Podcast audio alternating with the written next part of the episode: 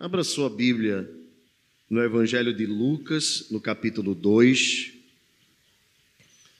E nós estamos, nesta noite, encerrando a nossa série de mensagens de Natal, que nós intitulamos Sermões da Natividade, que são baseados nos quatro cânticos que são encontrados no livro, no Evangelho de Lucas.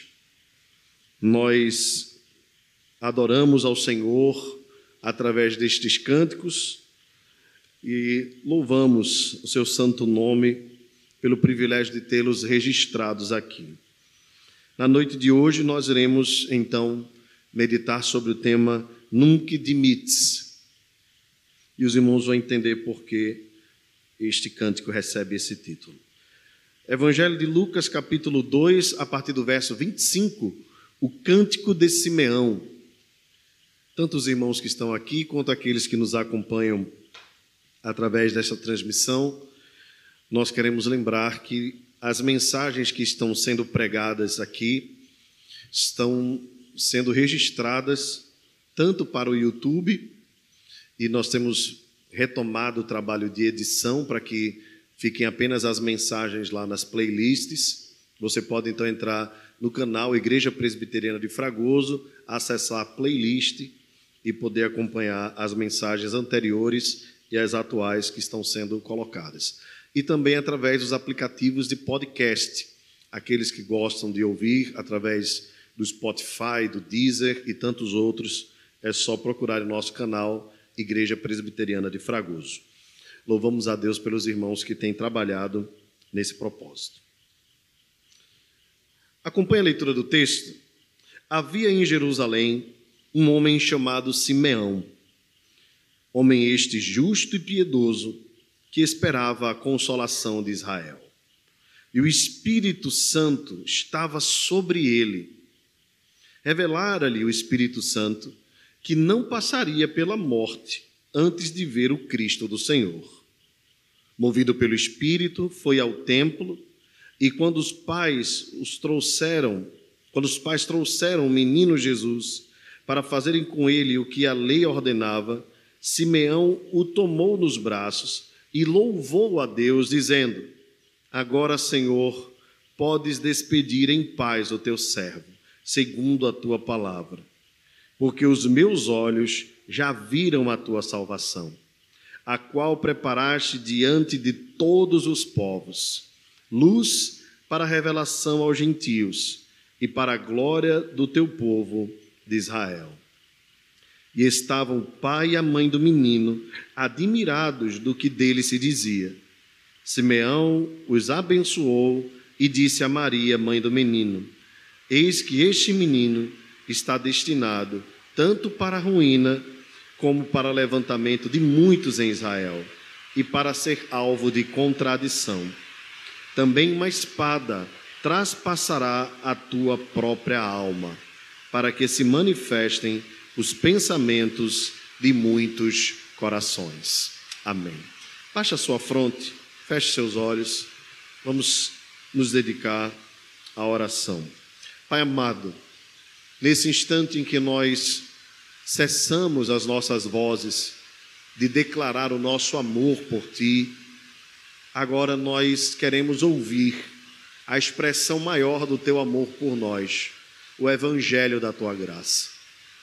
Transmite, Deus, através do teu espírito, este evangelho aos nossos corações nesta noite, para que haja entre nós salvação, transformação, edificação, consagração e adoração.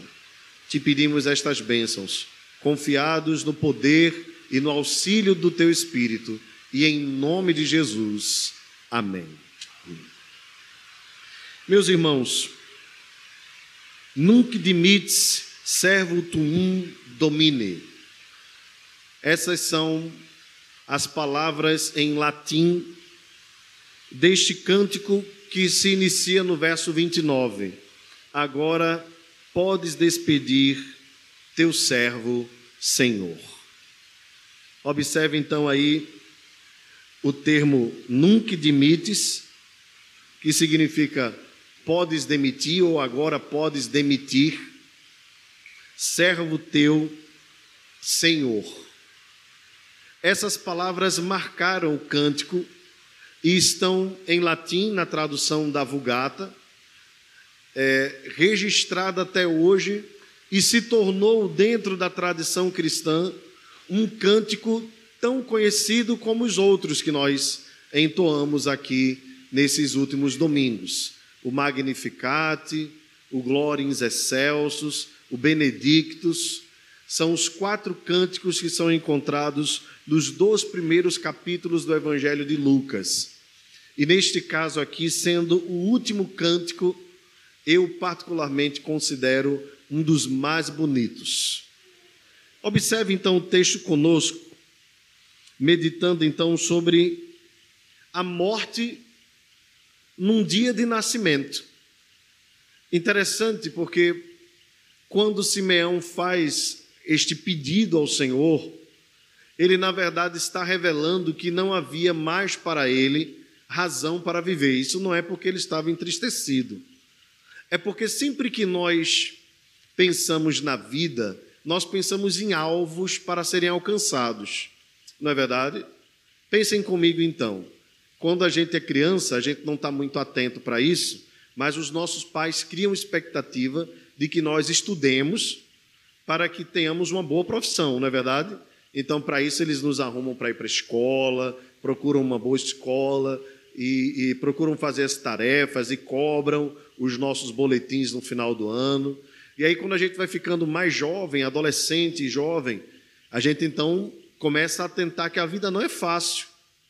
E aí a gente já se prepara, né? Os meninos agora, no início do ensino médio, já começam a se preparar é, e, e, praticar né, os estudos para a, a seleção anual, né, o SSA. Antigamente a gente só pensava nisso, alguns né, só pensavam quando estava no terceiro ano do ensino médio. Hoje em dia os meninos já começam cedo. Aliás, alguns até antes, né, porque estudam para passar nas provas dos colégios de aplicação e tudo mais. Enfim, quando nós nos tornamos jovens, então nós queremos namorar e arrumar alguém para casar, não é? Então as pessoas começam a se preocupar em ter alguém ao lado para que possa construir a vida, né? ou uma profissão, enfim, ou as duas coisas. E depois, de repente, que alcança esses objetivos, vem então aquele pensamento dos filhos, e aí é o investimento que a gente faz na educação deles, né? a gente passa a não viver muito mais para nós, né? mas viver para dedicar-se aos filhos.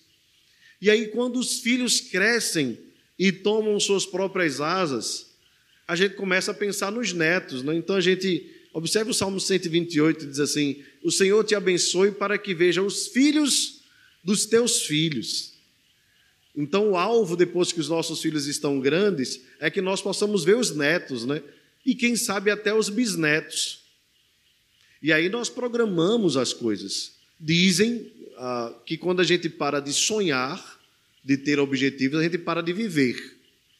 Então, ainda que você seja velho, ainda que você seja idoso, Ainda que você tenha chegado à, àquela idade né, que dizem ser a melhor idade de todas, você ainda pensa em alguma coisa para conquistar, para fazer.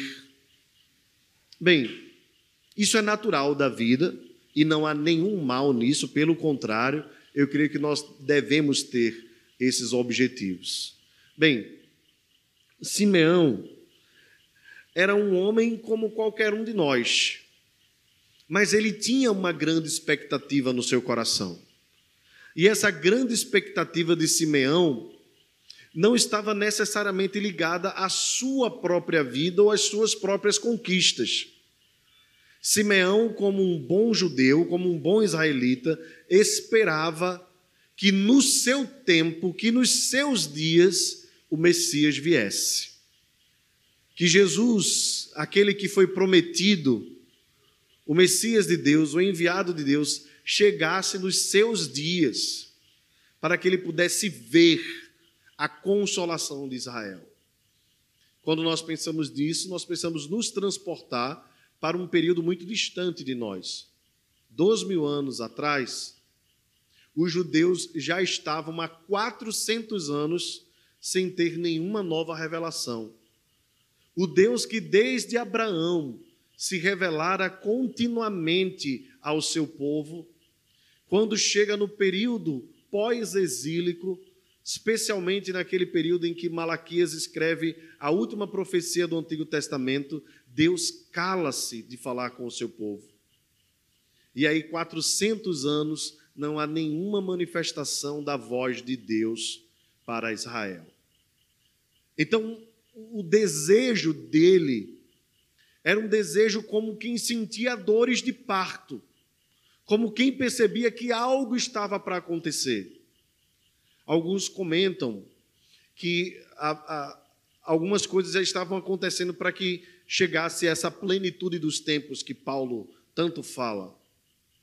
A Pax Romana era uma das características.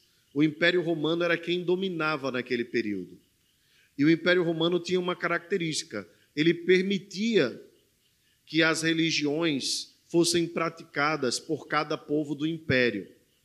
Embora eles gostassem muito dos muitos deuses, desde que o dinheiro fosse dado a César, eles não tinham muita preocupação com religião específica.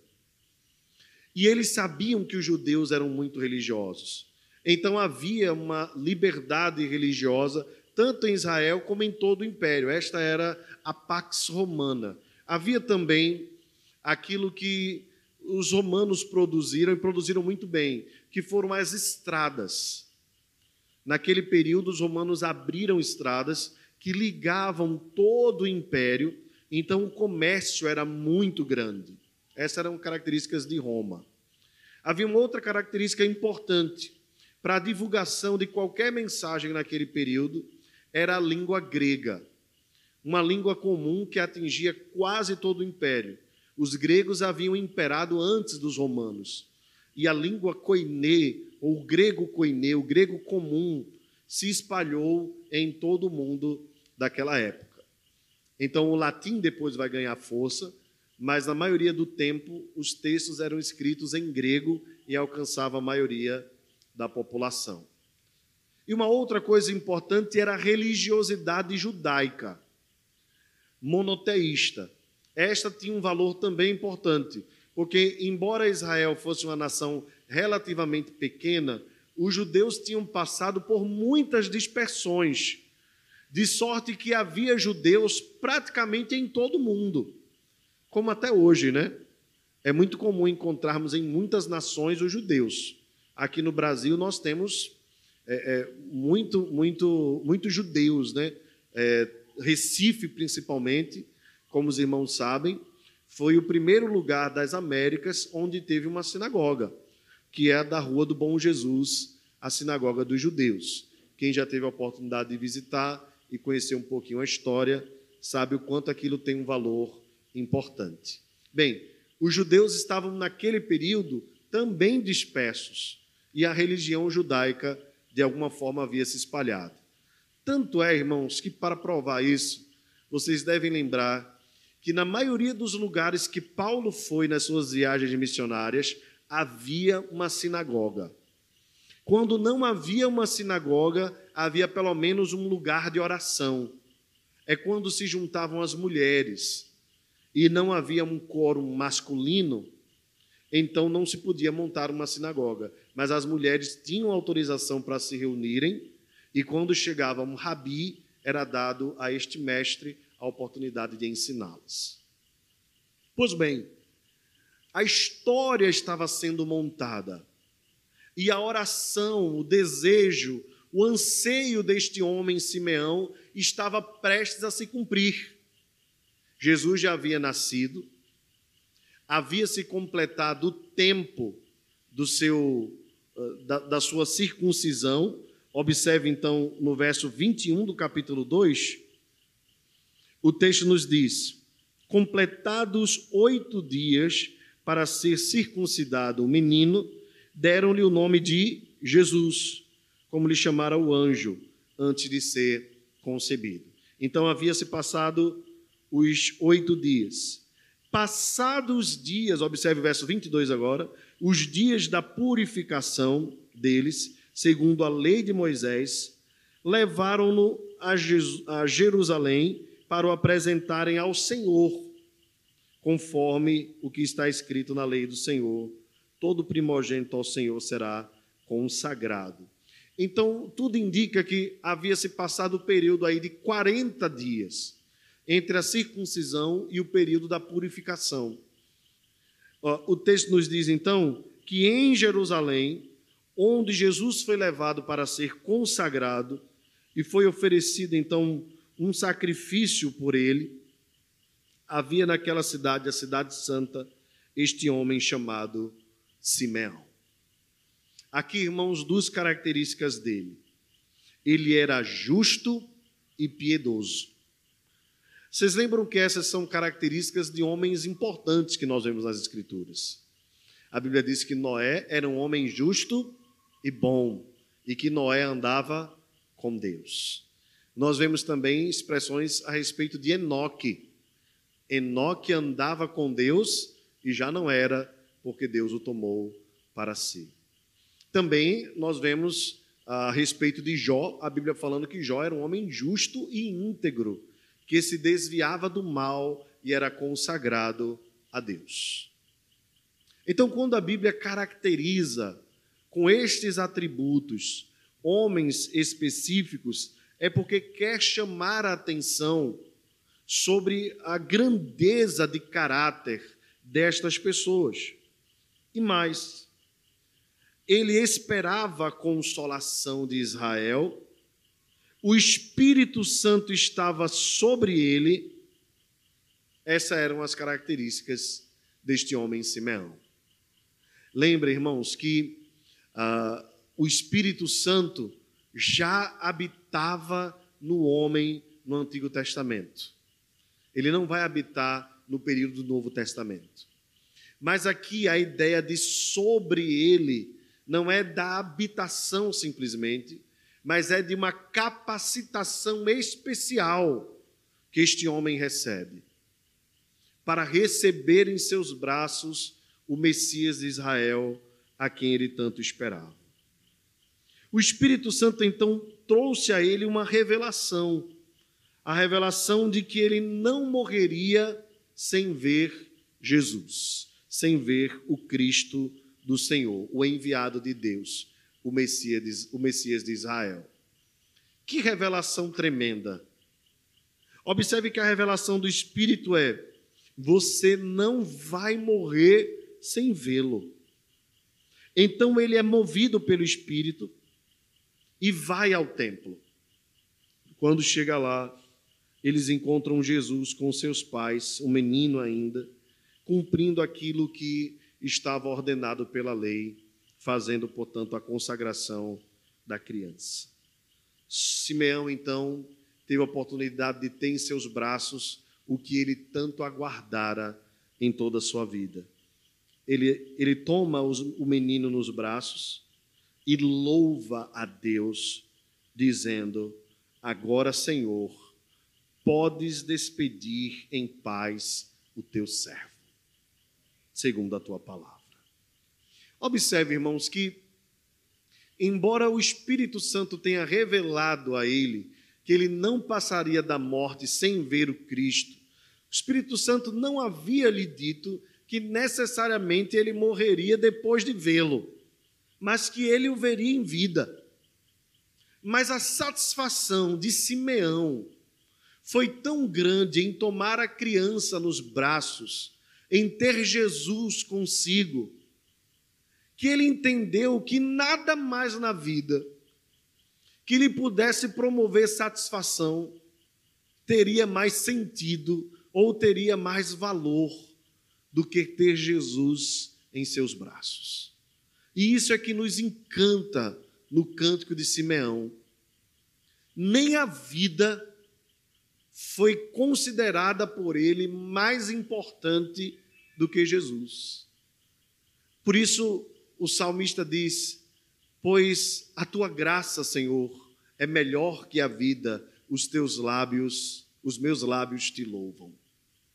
receber a graça de ter Jesus é melhor do que a vida. Lembra que o salmista diz assim: Senhor, um dia nos teus átrios valem mais que mil. Prefiro estar, olha que interessante, prefiro estar à porta da casa do meu Deus a permanecer nas tendas da perversidade. Essa é uma outra expressão é, lindíssima do salmista, né? Porque quem é que ficava à porta? É quem era proibido de entrar no templo. Para o judeu, irmãos, era a coisa mais importante no mundo era ter acesso ao templo. As mulheres, quando estavam impedidas, lamentavam. Os homens, quando estavam impedidos, lamentavam. Ser impedido, ser proibido de entrar no templo em Jerusalém era como se sentisse ah, abandonado, rejeitado por Deus. Os eunucos não podiam entrar, havia um lugar específico para os gentios, os impuros não deveriam nem chegar perto. Os judeus sentiam uma dor tremenda em estar fora do templo. Lembra que há um salmo que tem exatamente esse título, né? Saudades do templo. Quando Davi está no deserto, ele diz: A minha alma tem sede de ti, sede do Deus vivo. Quando irei e me verei perante a face do Senhor? No Salmo 42 a mesma coisa, no mesmo sentido.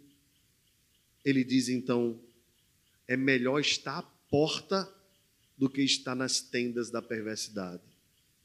Meus irmãos, o, o que é que esses salmos têm a ver com o que Simeão proclamou aqui? É, eles têm exatamente o mesmo sentido.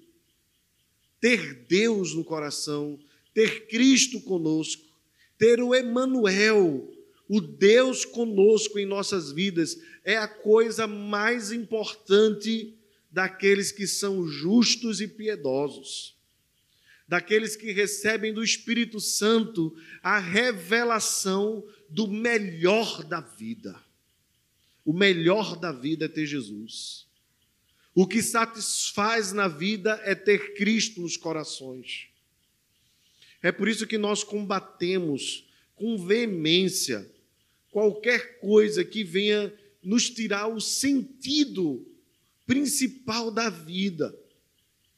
Porque isto pode tornar-se, ainda que sejam coisas boas e proveitosas e deleitosas e podem tornar-se podem tornar-se ídolos em nossos corações.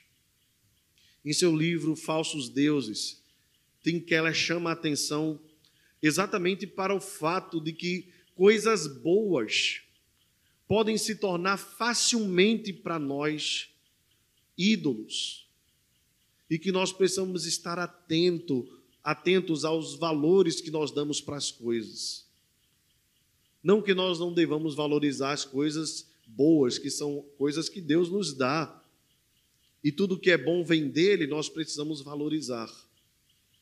Mas aquilo que João Calvino chamava a atenção de que o coração do homem é uma fábrica de ídolos, é uma verdade absoluta. Porque até as coisas boas nós podemos colocar no lugar de Deus. Precisamos então estar atentos, irmãos, para não perdermos a nossa satisfação em Deus, em Cristo Jesus para que isso não sejam meras canções, como aquela belíssima canção de Ademar de Campos que diz: Só Jesus a vida satisfaz. Ou aquele cântico cuja autoria eu não sei, mas que diz: Satisfação é ter a Cristo. De fato, as canções falam muito sobre essas coisas, mas se forem meras palavras que saem dos nossos lábios e não forem realidade do nosso coração, nós estamos aquém do sentimento de Simeão. E Simeão foi exatamente reconhecido pela sua piedade, pela sua justiça, por ser um homem cheio do Espírito Santo, não por qualquer outra coisa, mas porque ele tinha Jesus como centro da sua vida. Ele tinha Jesus como a razão da sua alegria. Ele tinha Jesus como a sua prioridade máxima como a alegria da sua vida. Eu pergunto então a você nessa noite: qual é a maior alegria da sua vida? Quem é o seu amor maior? A quem você tem dedicado a sua vida? E não necessariamente viver para Deus nos fará nos abstermos das coisas do dia a dia, não. Pelo contrário, é nós entendermos que quer comamos, quer bebamos ou façamos qualquer outra coisa, façamos tudo para a glória de Deus. Não significa necessariamente que nós precisamos abrir mão de tudo, mas que nós precisamos fazer tudo para a glória de Deus. Agora, nós precisamos abrir mão daquilo que vai de encontro à vontade de Deus, e nós precisamos abrir mão daquilo que quer tomar o lugar de Deus. Vejam, irmãos, não havia nenhum problema naquele jovem ser rico. Aquele jovem que encontra Jesus no caminho. Jesus encontrou outros homens ricos. Você deve lembrar, inclusive, que ele entrou na casa de um rico chamado Simão, ele entrou na casa de um rico chamado Zaqueu. Jesus não teve dificuldade com as riquezas deles.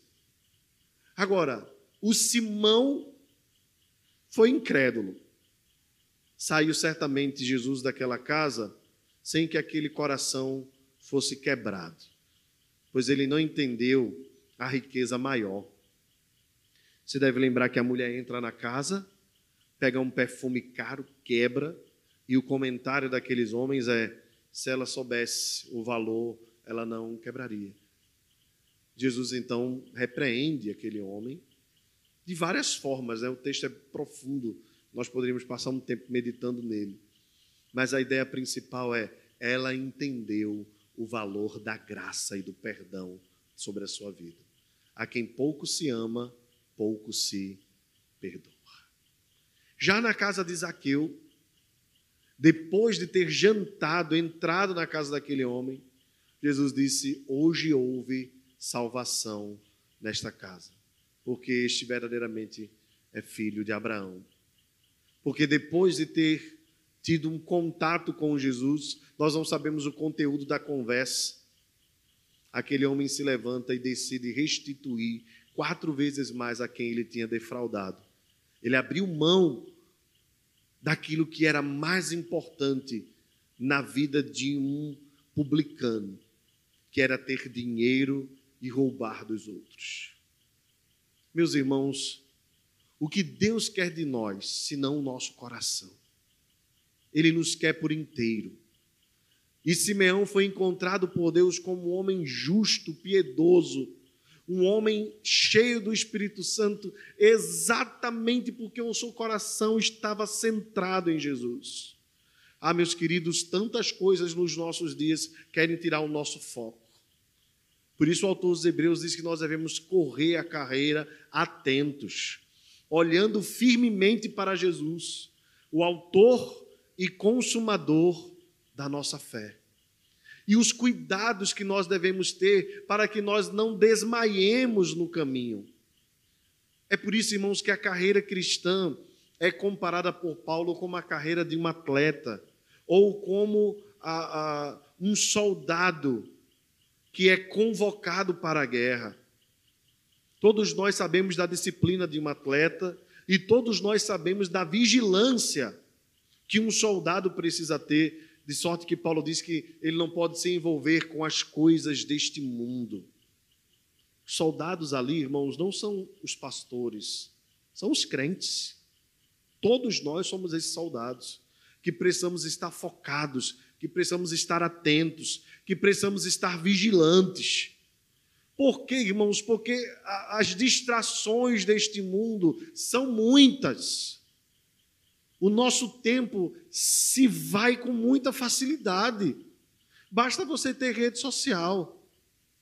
Olha, o tempo voa numa rede social. Você começa a ir baixando ali, ou a ir passando os stories. Ou o tempo voa. Meia hora de leitura bíblica, para a gente parece uma eternidade. Mas uma hora vendo a vida dos outros no Instagram, passa que parece que nem passou que é que você tem dedicado no seu tempo para Deus? O seu foco. Cuide, observe como você tem investido o seu tempo, as suas energias. Observe como vão os seus amores. aquilo que você mais deseja, porque onde está o teu tesouro, ali também estará o teu coração. O que é que Simeão nos ensina, irmãos?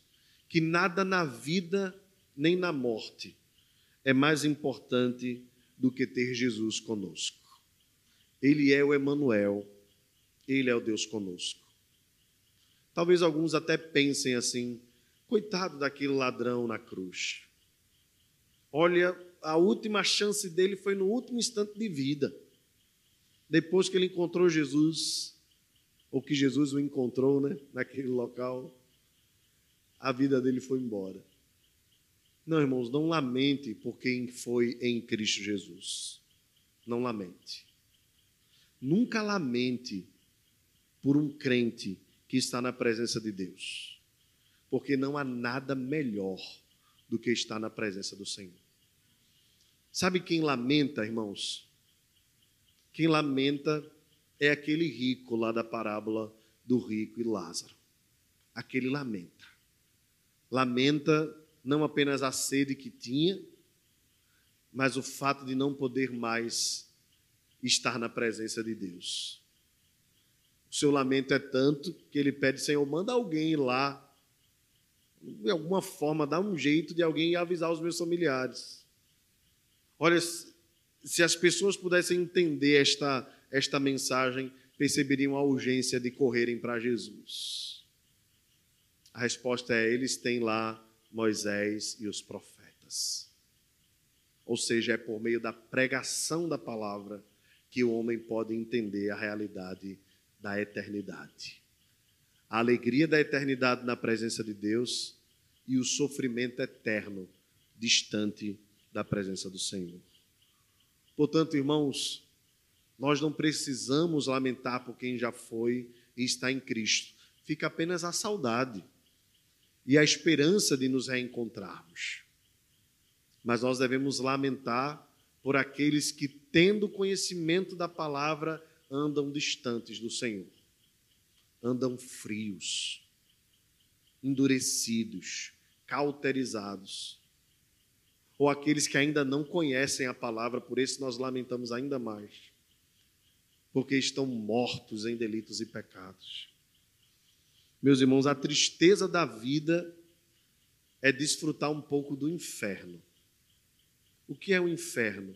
É a ausência da graça de Deus. Ninguém vive o inferno nesta vida, mas um pedacinho do inferno se vive. A vida sem Cristo é um inferno. É um inferno. A vida com Cristo, independentemente das circunstâncias, é um pedacinho do céu que se completará no grande dia que ele vier nos buscar. Portanto, irmãos, se nós temos Jesus, nós estamos preparados para morrer tranquilamente, tranquilamente. Não tenha medo da morte. Um crente não pode temer a morte. A morte já foi vencida. É só uma questão de tempo. Para nós vai ser o descanso das nossas fadigas. E as nossas obras nos acompanham. Para nós é a libertação. Paulo diz: Estou desejoso de partir desta vida. E o termo lá que Paulo usa é o mesmo termo ligado ao êxodo. Observe: morte é estar no Egito. Estar com Cristo é passagem, é vida. Portanto, nós não precisamos temer a morte. Deus está conosco. Ele diz: Os meus olhos já viram a tua salvação e aqui no verso 31 está a perspectiva missiológica, né? a qual preparaste diante de todos os povos. Observe, irmãos, que Simeão faz uma menção profética à evangelização do mundo. O menino que revela a salvação ele revela esta salvação não apenas para Israel, ele revela primeiramente para Israel, mas a proclamação é para o mundo todo, para que todos os povos louvem ao Senhor.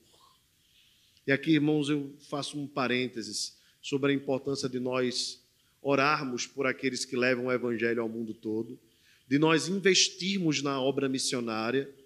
Nós estamos colaborando já há alguns anos com os nossos missionários que estão na Espanha, objetivando ah, o mundo muçulmano. Eu pergunto a você: você tem investido para que isso seja alcançado? A luz diante de todos os povos? Invista em missões.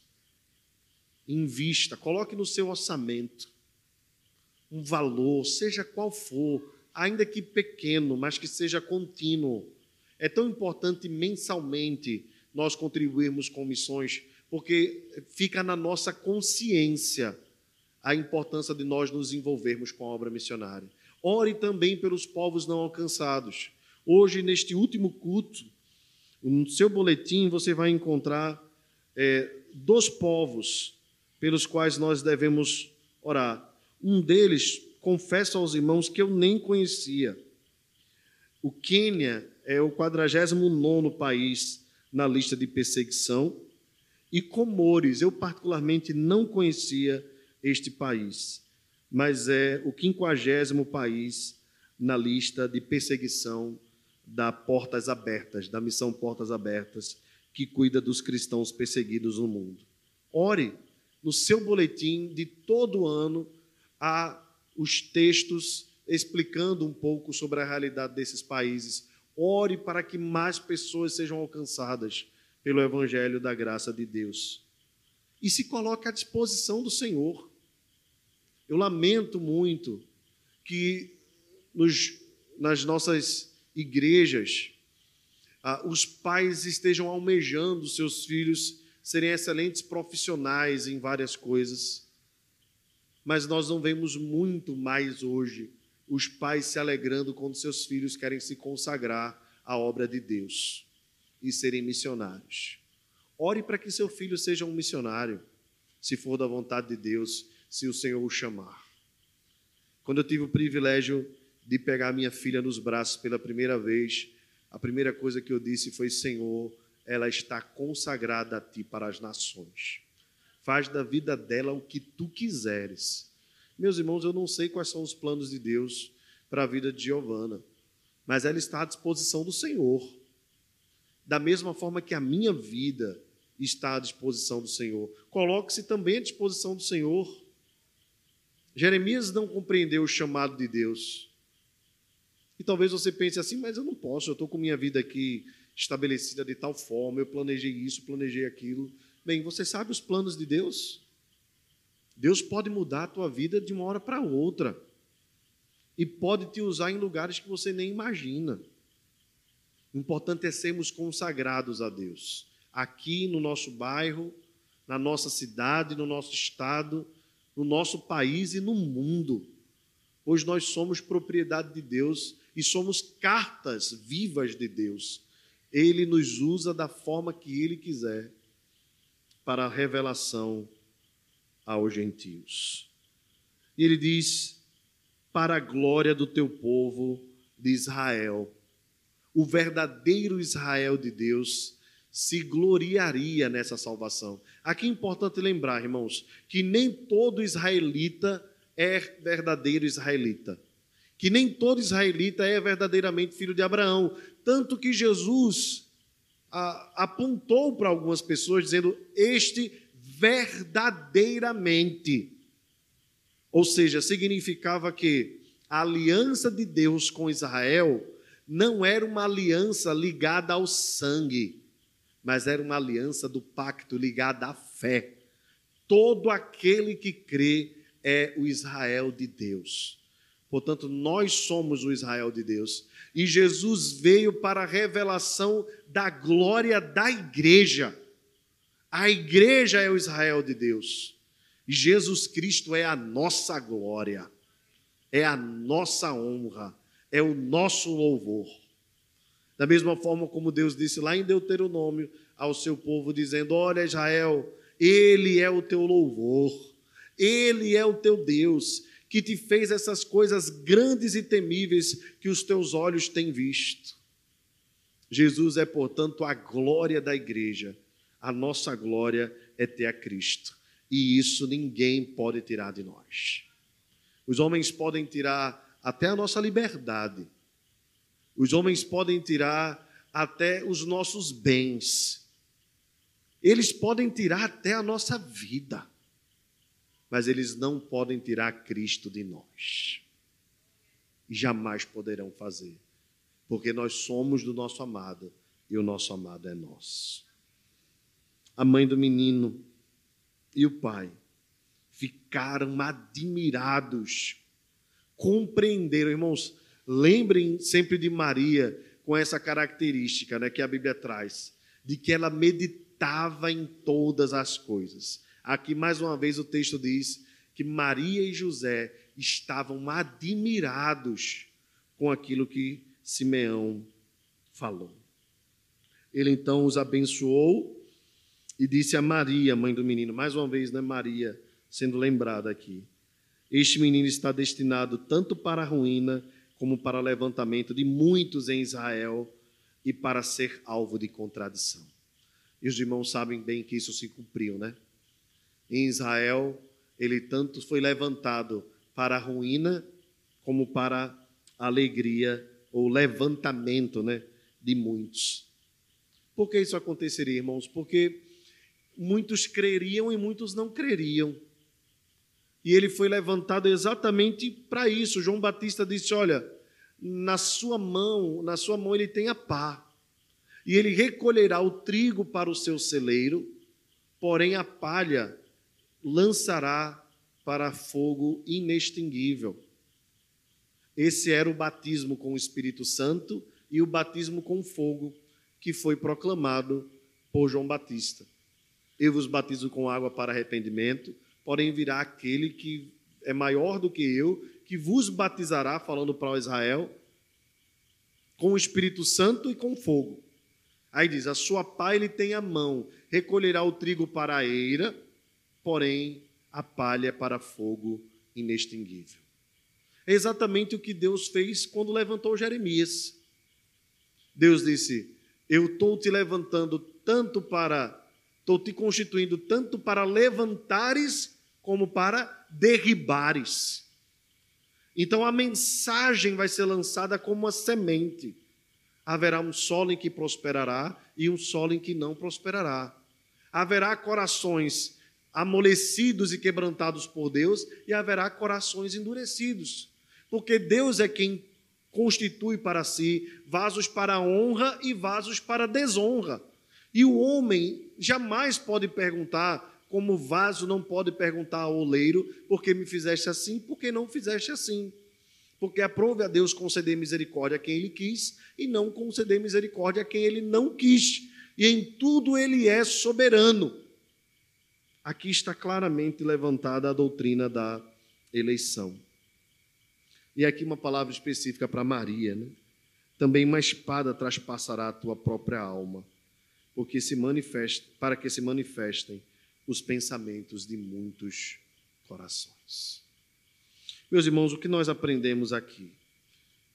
A principal lição, talvez a mais importante de todas, que Simeão nos traz no seu cântico, é que ter Jesus é ter tudo, absolutamente tudo. Se você tem Jesus, você tem tudo o que você precisa. Irmãos, nestes dias difíceis, em que nós estamos sentindo o cheiro da opressão contra a igreja do Senhor, nesses dias em que nós estamos sendo pressionados a abrir mão dos valores do Evangelho em favor de uma vida mais mansa e tranquila, em favor de uma vida politicamente correta, nesses dias em que nós estamos sendo colocados contra a parede, nada melhor do que uma mensagem como esta no Natal. Nós podemos perder tudo, mas se nós não perdermos a Cristo, nós continuamos tendo tudo, pois Ele é tudo que nós precisamos. Se for necessário, irmãos, perdermos o trabalho, se for necessário, irmãos, perdermos os nossos bens, se for necessário perdermos os nossos parentes, se for necessário perdermos a nossa própria vida, nada nos importa, conquanto Cristo seja glorificado em nossos corações. e que nós não percamos a nossa fé, nós temos tudo, nós temos Cristo. Que nós jamais desistamos de Jesus. E se temos outra lição, eu conclamo os irmãos a colocarem a sua piedade, a sua vida de devoção, o seu relacionamento com esse Jesus como prioridade máxima da sua vida. E aqui eu chamo a atenção, irmãos, para o fato de que nós precisamos ter um relacionamento mais profundo com Jesus. Isso tem a ver com regularidade na vida devocional. Isso tem a ver com vida de oração constante. Isso tem a ver com priorizarmos os louvores, as músicas que nada podem nos acrescentar espiritualmente. A nós fazermos as escolhas mais excelentes. Lembra da carta de Paulo aos Filipenses? Para aprovardes as coisas excelentes. Todas as coisas nos são lícitas, irmãos, mas nem todas convêm. Convém, portanto, que nós amemos a Cristo de tal forma que nós abramos mão até das coisas que são lícitas para sermos espiritualmente mais evoluídos. Ou seja, para sermos levados, como diz a canção, a um nível mais profundo de intimidade com o Senhor. Às vezes são coisas banais, mas que poderiam ser trocadas por coisas espirituais. E isso faria toda a diferença na nossa vida, no nosso amor e no nosso zelo pelo Senhor. Não espere 2022 chegar. Comece hoje, quando você voltar para sua casa, a regularizar a sua vida devocional. Faça planos espirituais. Quem sabe colocar como meta ler a Bíblia em um ano, desde que você também tenha um tempo para meditação. Quem sabe uma meta que você pode estabelecer é ter a cobrança da regularidade de orar, pelo menos 15 minutos por dia. Quem sabe, irmãos, como valorização desse Cristo, que deve ser o centro das nossas vidas, nós dediquemos um pouco mais de tempo na vida devocional familiar. Eu tenho falado um pouco sobre isso com os irmãos. Às vezes as famílias se reúnem, nós nos juntamos para assistir filmes, nós nos juntamos para fazer um churrasco, mas nós não juntamos a família para orar e ler a palavra num culto doméstico de 15 minutos. 15 minutos, irmãos, é, é um tempo tão. A gente perde com tanta coisa, né? Às vezes a gente entra no banheiro com o celular, passa 20 minutos. Vejam, irmãos, aquela, aquela ilustração que o pessoal colocou aí um dia desse, né? Se a sua Bíblia fosse o seu celular, porque com ele a gente anda o tempo todo, né? Às vezes nem no culto a gente relaxa que pelo menos dar uma olhadinha para ver se alguém mandou uma mensagem e tal. Às vezes nem no culto. A gente fica com ele o tempo todo. Eu não sei vocês, mas eu acordo, a primeira coisa que eu faço é olhar o celular. É a primeira coisa. E não deveria ser. A não ser, lógico, em casos de urgência, né? Mas deveria ser o nosso prazer primeiro é ter um tempo com Deus. Quem sabe nem levantar da cama escorregar já ajoelhando, buscar a presença de Deus. Não espere 2022, comece hoje. Coloque seus planos, suas metas. Entre tantas delas, talvez aí é, o regime, uma melhor educação alimentar, colocar a casa em ordem tal. Todas estas podem ser importantes, mas nenhuma é mais importante do que estar dia a dia na presença de Deus. Simeão entendia que a melhor coisa da vida era ter Jesus. E nós temos Jesus conosco. Temos esse privilégio. Ele não está distante de nós. Nós não precisamos colocá-lo no braço, nós o temos no coração. Ele é o nosso Deus, nós somos o seu povo. Que ele seja o centro da sua vida, a razão da sua existência e seja o nosso amor maior, em nome de Jesus.